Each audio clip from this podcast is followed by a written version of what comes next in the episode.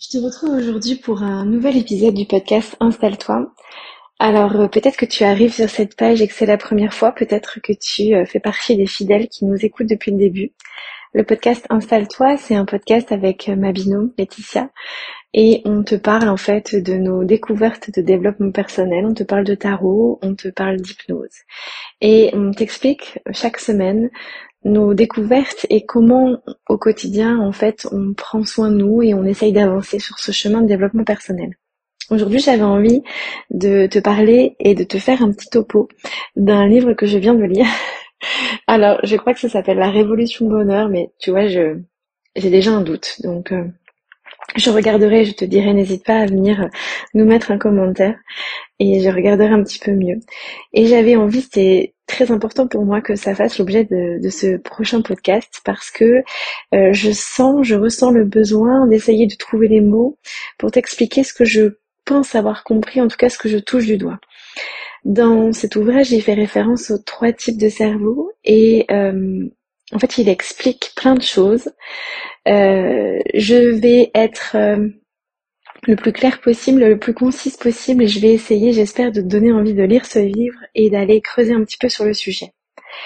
En fait, il parle de la recherche du bonheur et il explique que le bonheur, c'est quelque chose euh, d'extrêmement doux, d'extrêmement euh, posé, et que c'est notre euh, cortex qui gère cette gestion du bonheur. Que le bonheur, c'est quelque chose qui est vraiment de ta personnalité, qui va te nourrir dans le calme et la douceur. Et en fait, il fait la distinction avec les plaisirs, et notamment les plaisirs un peu immédiats qu'on peut trouver dans, dans un sport à outrance, qu'on peut trouver dans la consommation d'alcool, dans des sorties, dans des choses qu'on va avoir tendance à pousser à l'extrême. Et en fait, il développe toute une, une explication en fonction des trois types de cerveau. Alors, euh, je ne sais pas si c'est quelque chose dont tu es euh, et tu as déjà entendu parler. Je vais essayer euh, d'être précise. Excuse-moi à l'avance si je commets des erreurs, mais mais voilà, je suis au début de mon apprentissage et j'ai eu l'impression de, de venir toucher du doigt la petite pièce du puzzle qui me manquait. En fait, il part du principe que euh, on a trois types de cerveau. Le cerveau reptilien, qui est le plus primaire, celui qui se développe euh, quand on est bébé. Ça va être vraiment la satisfaction de nos besoins les plus euh, basiques. c'est des besoins de survie, donc c'est dormir, boire, manger, se reproduire. Ce système reptilien, il va entraîner en fait des réponses à des dangers, des dangers de survie, qui sont la lutte, l'inhibition et euh, la fuite. Et en fait, c'est des trois réponses fondamentales qu'on peut avoir lorsqu'on a un, danger extérieur. Donc euh, voilà, on est né, euh, on était des, on était dans nos cavernes et il fallait se protéger en cas d'un danger immédiat. Ensuite, au fur et à mesure de notre enfance, on va venir développer notre système limbique, qui est un système qui va nous permettre en fait de vivre euh, en groupe, qui va nous permettre de comprendre quelles sont les différentes lois qui régissent euh, bah, le groupe, la société. Et ce système limbique, il va créer des lois. Euh, il va comprendre comment on fait pour être intégré par les autres, mais il va aussi mettre en place des espèces de routines de plaisir. Donc voilà, si tu sais que lorsque tu euh, es confortablement installé dans ton canapé avec un bouquin en plein mois d'automne devant une cheminée, c'est quelque chose qui te provoque du plaisir, alors ton système limbique, il va faire le nécessaire pour aller recréer du plaisir. Mais en fait, le système limbique, il est extrêmement rigide, il n'est pas capable de faire la part des choses il va avoir des idées tout faites sur plein de choses. En fait, il emmagasine un milliard d'informations. C'est un petit peu, je pense, ce qui dirige notre ego aussi. Et euh, il va, euh, à partir de ces informations, euh, créer des lois. Donc, si tu as déjà regardé une série où une personne mangeait du chocolat et que son ami lui a dit, oh bah dis donc, tu vas finir grosse, et eh ben ton système limbique, il va enregistrer cette information. Attention, si je mange du chocolat, je risque de finir grosse. Sauf qu'en fait, ça va créer des espèces de conflits parce que il a aussi emmagasiné une idée que bah, c'était hyper cool d'aller euh, se mettre devant la télé le soir et de manger un morceau de chocolat. Et donc, il va y avoir des espèces de conflits euh, face à une situation au quotidien qui peuvent être parfois conscients et parfois inconscients. Et tu vas peut-être tout simplement voir une image de quelqu'un qui est en train de manger du chocolat.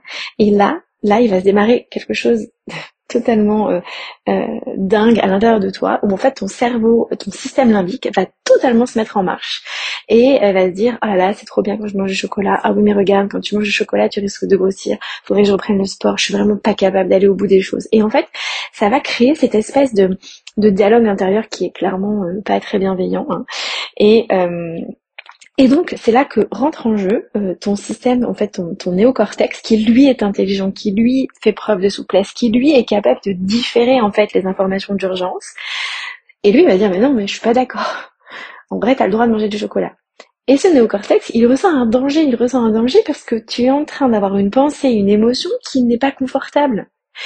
Sauf que, bah, il est intelligent, mais il a tendance à pas mal déléguer, et donc lorsqu'il ressent un danger, il va réveiller le système primitif qui est ce cerveau reptilien.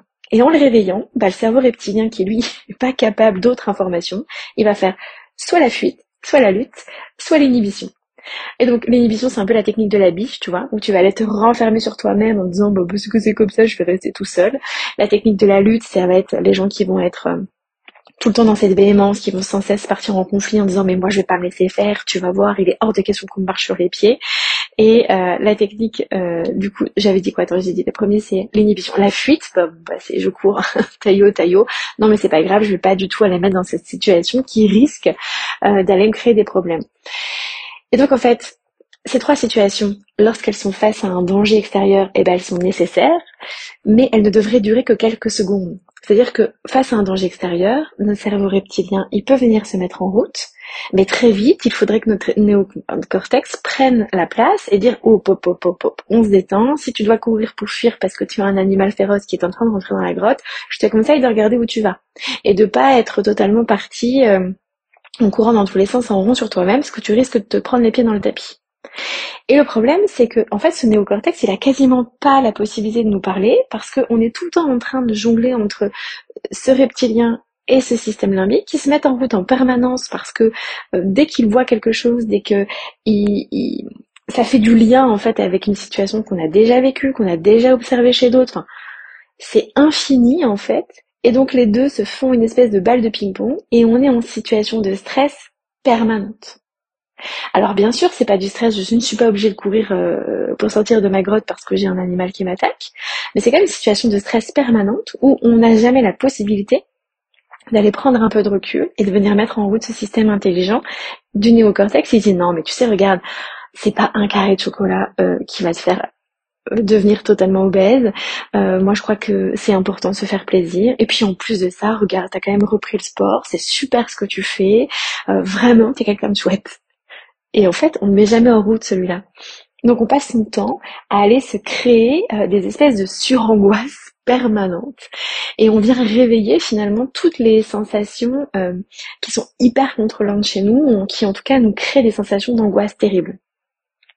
Et euh, tant qu'on n'arrive pas à venir mettre la lumière en fait sur ces comportements-là, bah forcément on les répète à l'infini et on vient sans cesse se remettre en situation d'urgence et de stress, etc. Pourquoi en fait quand on rentre du travail on se précipite tout sur nos téléphones? Parce que notre système limbique a été enclenché. Parce que toute la journée on est venu se répéter dans des dizaines et des centaines de situations que franchement ben, on n'était qu'une merde.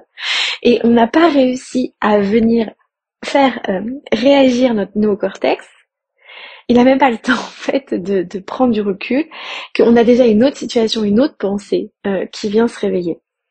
Et donc c'est pour ça, on a besoin de venir apaiser tout ça. Et sauf que on voudrait cette recherche du bonheur et ce bonheur intelligent de ok je prends du recul sur ma situation, je regarde, je, je fais preuve de souplesse, je fais preuve de bienveillance. Non, on peut pas. On peut pas parce qu'en en fait on est suractivé en permanence. Tu sais, si tu as déjà entendu des trucs de développement personnel, on parle beaucoup, tu vois, tes, tes pensées, enfin tes émotions créent tes pensées, et tes pensées créent tes actions et créent ta réalité. Et ben c'était ça en fait la pièce du puzzle qui me manquait moi pour comprendre. Je me disais ben, c'est bien beau tout ça, mais hum, si tu me suis et que tu me connais, euh, euh, tu sais très bien que je peux être extrêmement perchée et que j'ai quand même besoin un moment d'avoir euh, une espèce de vérité scientifique derrière. Et, et, là, ça fait tout sens en fait. Je me rends compte que c'est inhérent à notre système nerveux central, qu'on ne peut pas faire autrement. Alors tu vas me dire c'est hyper cool. Comment je fais pour pas être active en permanence?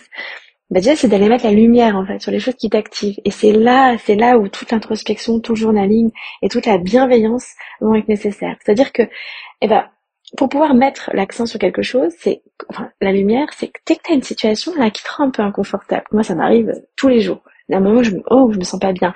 Je me sens euh, parfois triste, parfois honteuse, parfois culpabilisée. Alors je me dis, mais, mais c'est rien passé. Mais si, inconsciemment, il s'est passé plein de choses. Donc, viens mettre l'accent, en fait. Ok. Depuis quand je me sens comme ça? Qu'est-ce qui s'est passé? Est-ce que quelqu'un m'a dit quelque chose Quelle est l'émotion et cette pensée, en fait, que je suis allée euh, bah, finalement euh, nourrir et arroser? À partir du moment où tu viens de mettre de l'intelligence, eh ben c'est comme lorsqu'il fait noir dans une pièce et que tu ouvres les volets, ben, la lumière elle peut que rentrer. Et donc là, hop, aïe, je fais un pas de côté et mon néocortex peut venir prendre le relais. Et lorsqu'il prend le relais, eh ben forcément, il empêche les deux autres là d'aller se mettre totalement en branle et de faire fuite, lutte, inhibition et, bis répétitam en permanence. Au début, ça va être compliqué. Au début, c'est compliqué. Je te dis comme si c'était quelque chose que je faisais hyper facilement. Non, non, non, clairement, euh, j'ai été extrêmement fatiguée récemment. Je suis venue réveiller mon système limbique en permanence. C'est, c'est pas facile. Mais je pense que vraiment, c'est une espèce de gymnastique. Et plus on prend, en fait, euh, le développement de ce néocortex, qui se développe, je te rappelle quand même, un début de l'âge adulte. C'est-à-dire que tu peux pas demander à un enfant de faire preuve d'intelligence et de recul par rapport à la situation. C'est pas possible. Ton cerveau, il n'est pas développé. Il peut pas. Son cerveau n'est pas, n'est pas en mesure de le faire.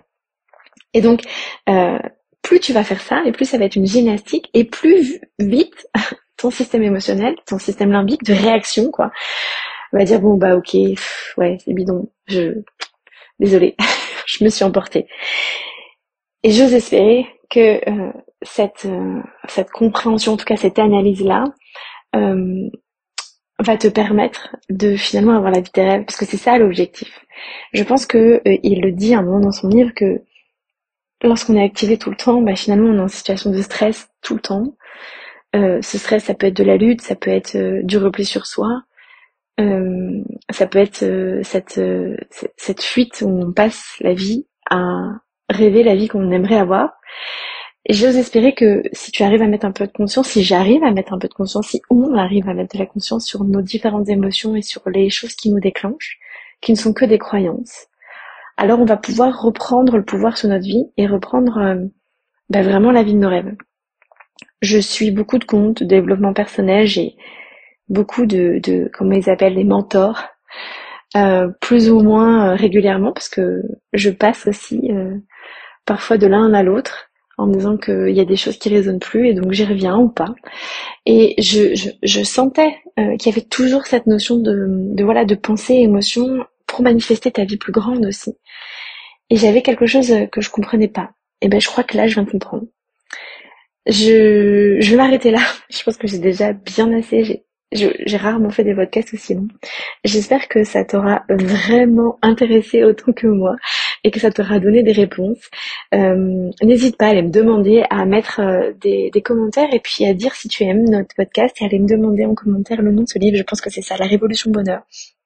En tout cas, je suis extrêmement reconnaissante que ce livre ait été mis sur mon chemin parce que je l'ai dévoré et je sens qu'il est en train de se passer quelque chose de transformationnel. Je sais même pas si ça se dit ça. Une grosse transformation en moi grâce à cet ouvrage et euh, et je suis toujours très émue en fait de ces moments dans ma vie où je sens qu'il y a un shift qui a lieu. Voilà, je te souhaite une excellente journée. Je te dis à dans 15 jours.